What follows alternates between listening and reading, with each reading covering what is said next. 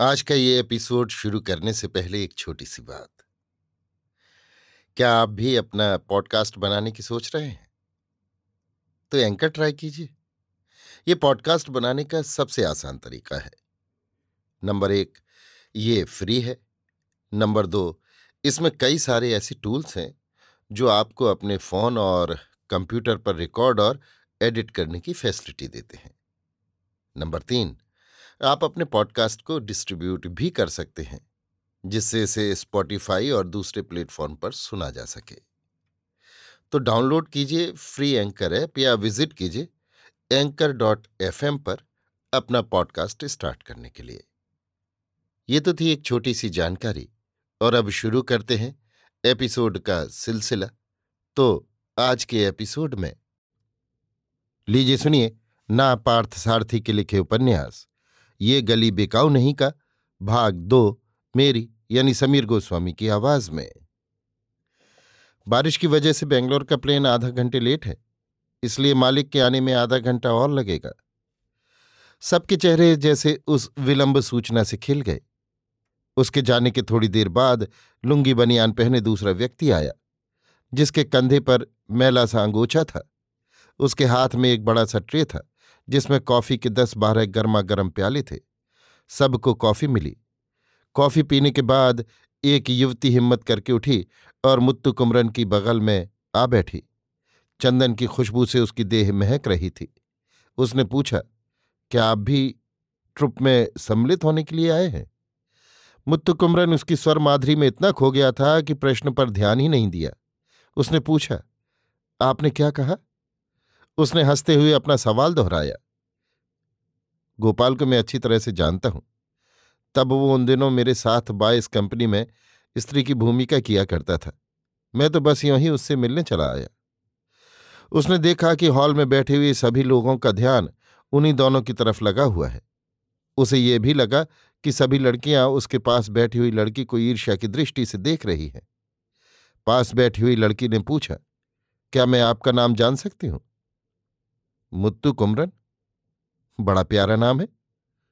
तो किसी से प्यार हो गया के बदले आप नाम से प्यार हो गया गा सकती हैं।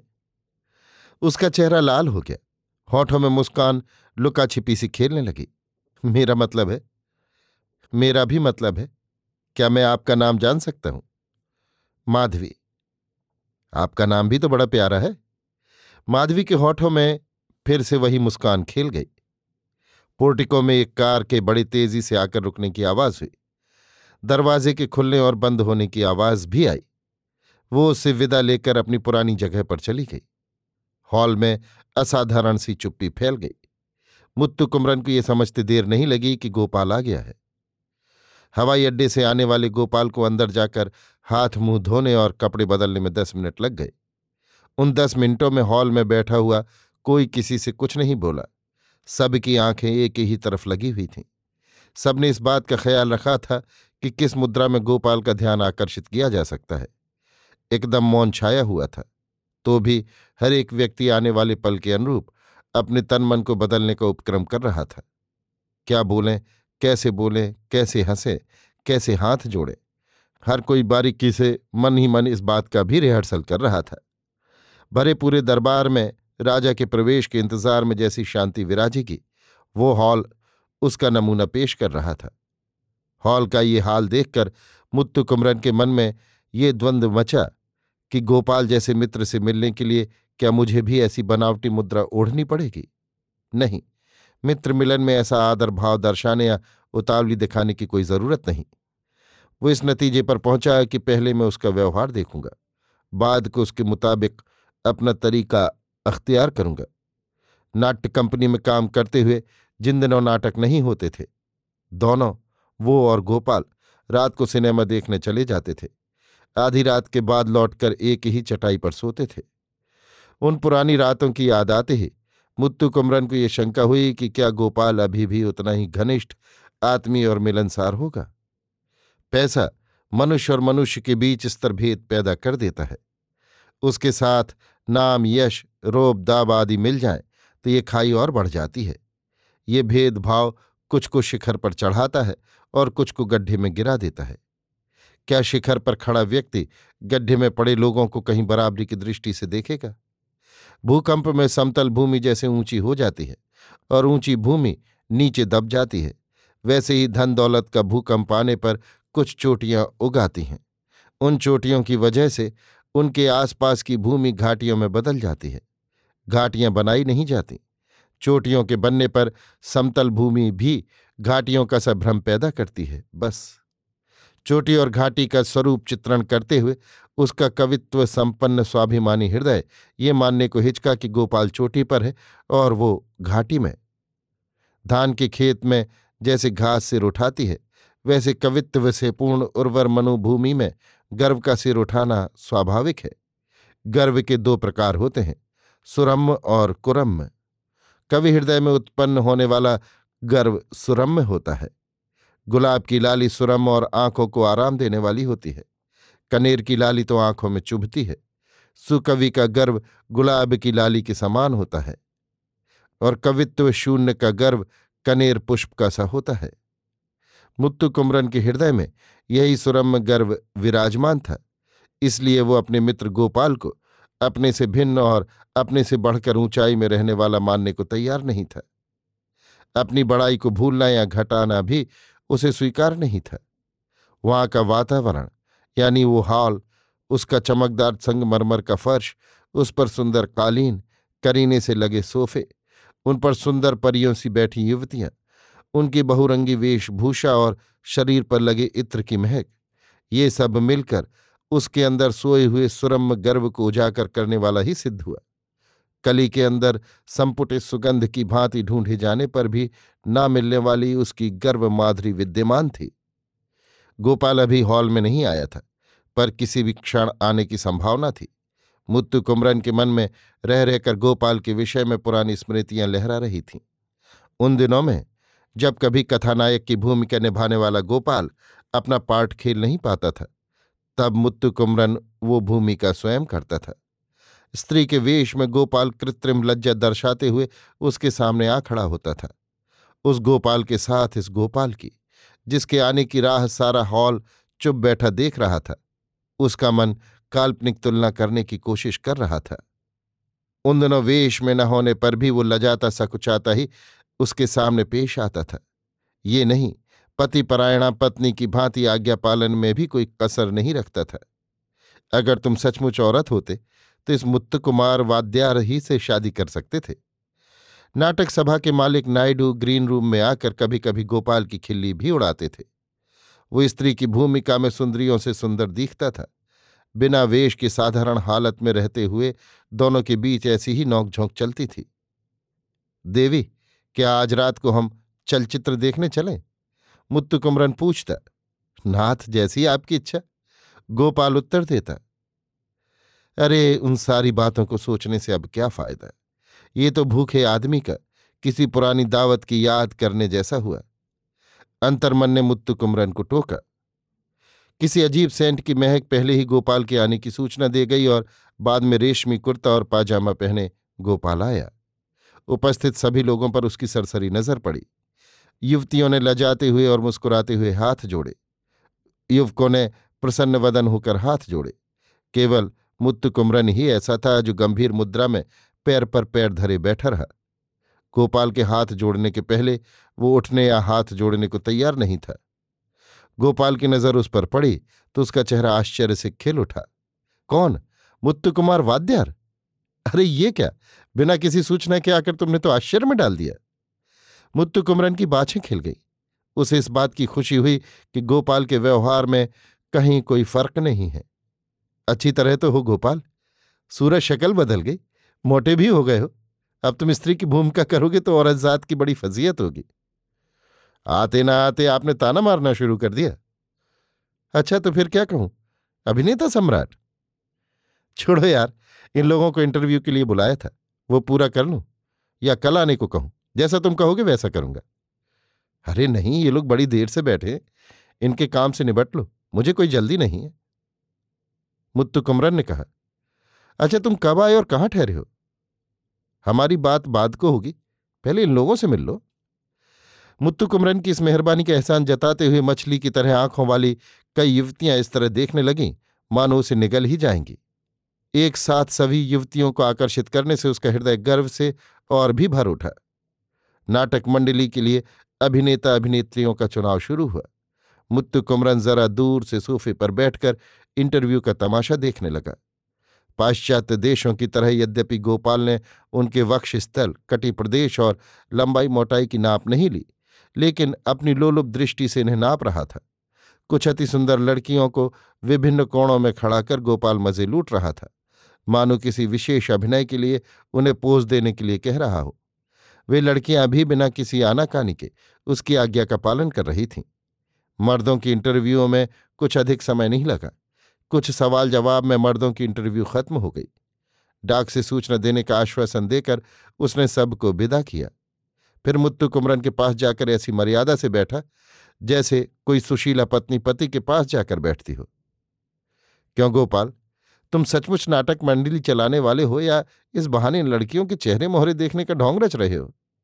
कहीं इस बात का बदला तो नहीं ले रहे कि उन दिनों स्त्री का पार्ट करने के लिए लड़कियाँ तैयार नहीं होती थी और उनका पार्ट तुमको अदा करना पड़ता था। थपका नखरा, अब भी ज्यों का त्यों तुम में मौजूद है गुरु।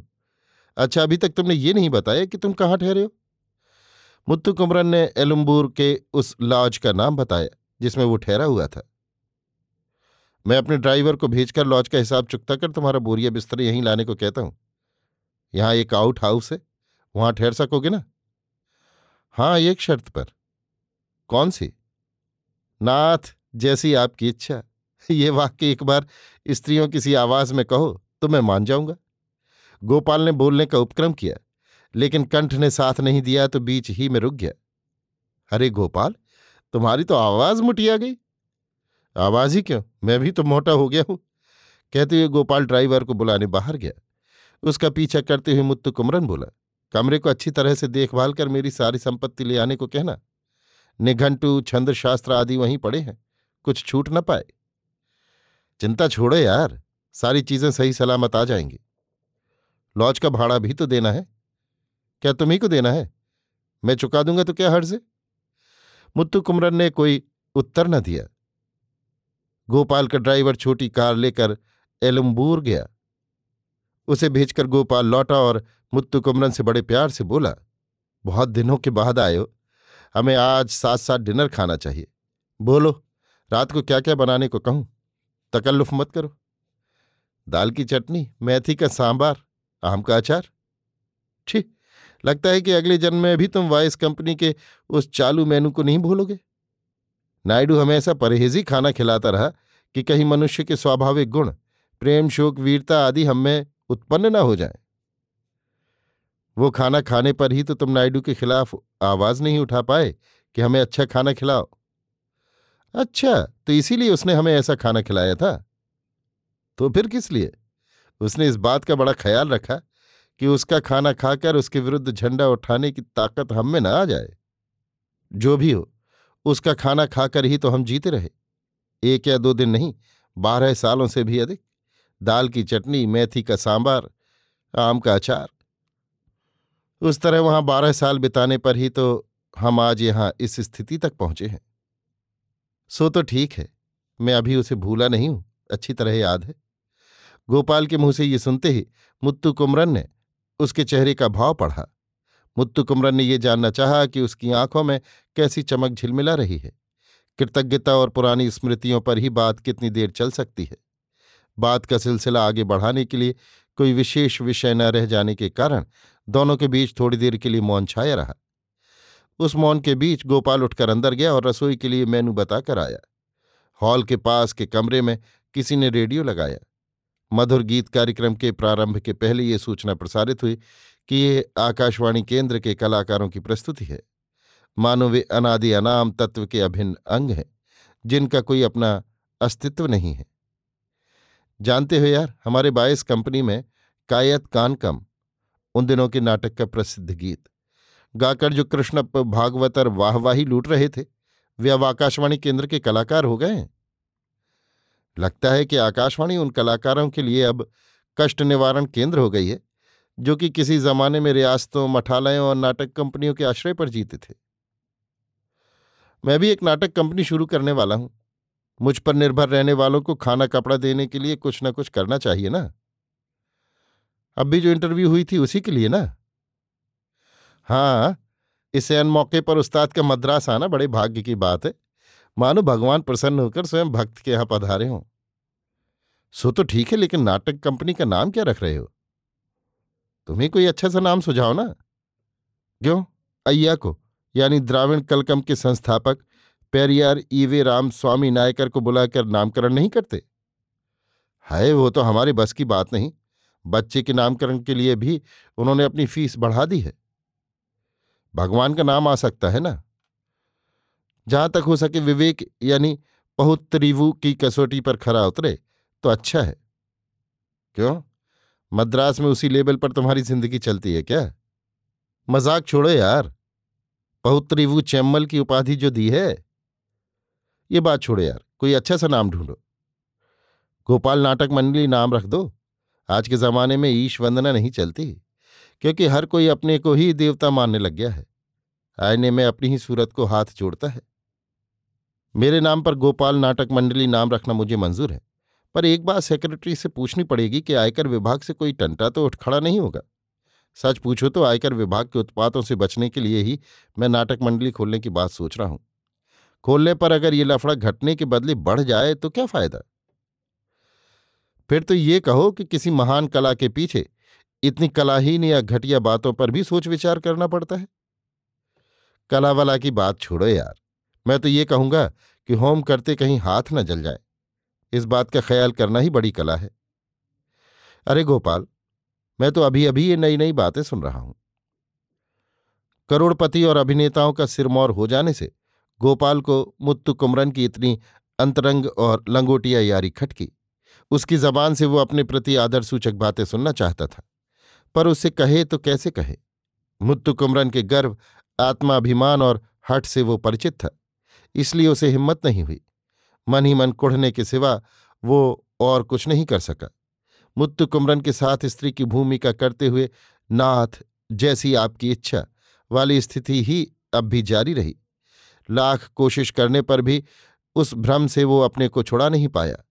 सामने पैर पर पैर रखे आत्माभिमान और कवि के स्वाभाविक दर्प के साथ गंभीरता से बैठे मुत्तु कुमरन के सामने करोड़पति गोपाल रत्ती भर भी अपना रोब नहीं जमा पाया।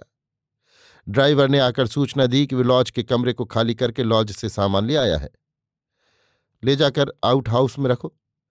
छोकरे नायर से कहो कि आउट हाउस के बाथरूम में तौलिए साबुन आदि रखे और इनके आराम का सारा बंदोबस्त करे। ड्राइवर हामी भरकर चला तो गोपाल ने उसे फिर से बुलाया। मानो कोई बात याद आ गई हो। सुनो, आउट हाउस में गर्म पानी की कोई व्यवस्था नहीं हो तो होम नीड्स को फ़ोन कर फ़ौरन एक गीजर लगाने को कहो। अभी फ़ोन किए देता हूँ, सर। ड्राइवर के जाने के बाद गोपाल ने बात जारी रखी। उस्ताद अपने पहले नाटक के लिए तुम्हें ही कथा, संवाद, गीत आदि सब कुछ रचना होगा। मुझे? क्या कह रहे हो यार? मद्रास में तो कितने ही बड़े बड़े मशहूर नाटककार हैं। मुझे तो यहाँ कोई जानता तक नहीं। मेरे नाम से कुछ फ़ायदा या प्रचार नहीं होगा। ऐसी हालत में मुझसे लिखवाना चाहते हो। गोपाल के मन की बात ताड़ने के लिए मुत्तु कुमारन ने पूछा। वो जिम्मा मुझ पर छोड़ दो। तुम चाहे जो भी लिखो नाम धाम दिलाना मेरा काम है। गोपाल ने कहा तो इसका भी कोई मतलब है? मुत्तु कुमारन ने संदेह के साथ पूछा, अभी आप सुन रहे थे? ना पार्थ सारथी के लिखे उपन्यास। ये गली बिकाऊ नहीं का, भाग दो मेरी यानी समीर गोस्वामी की आवाज़ में।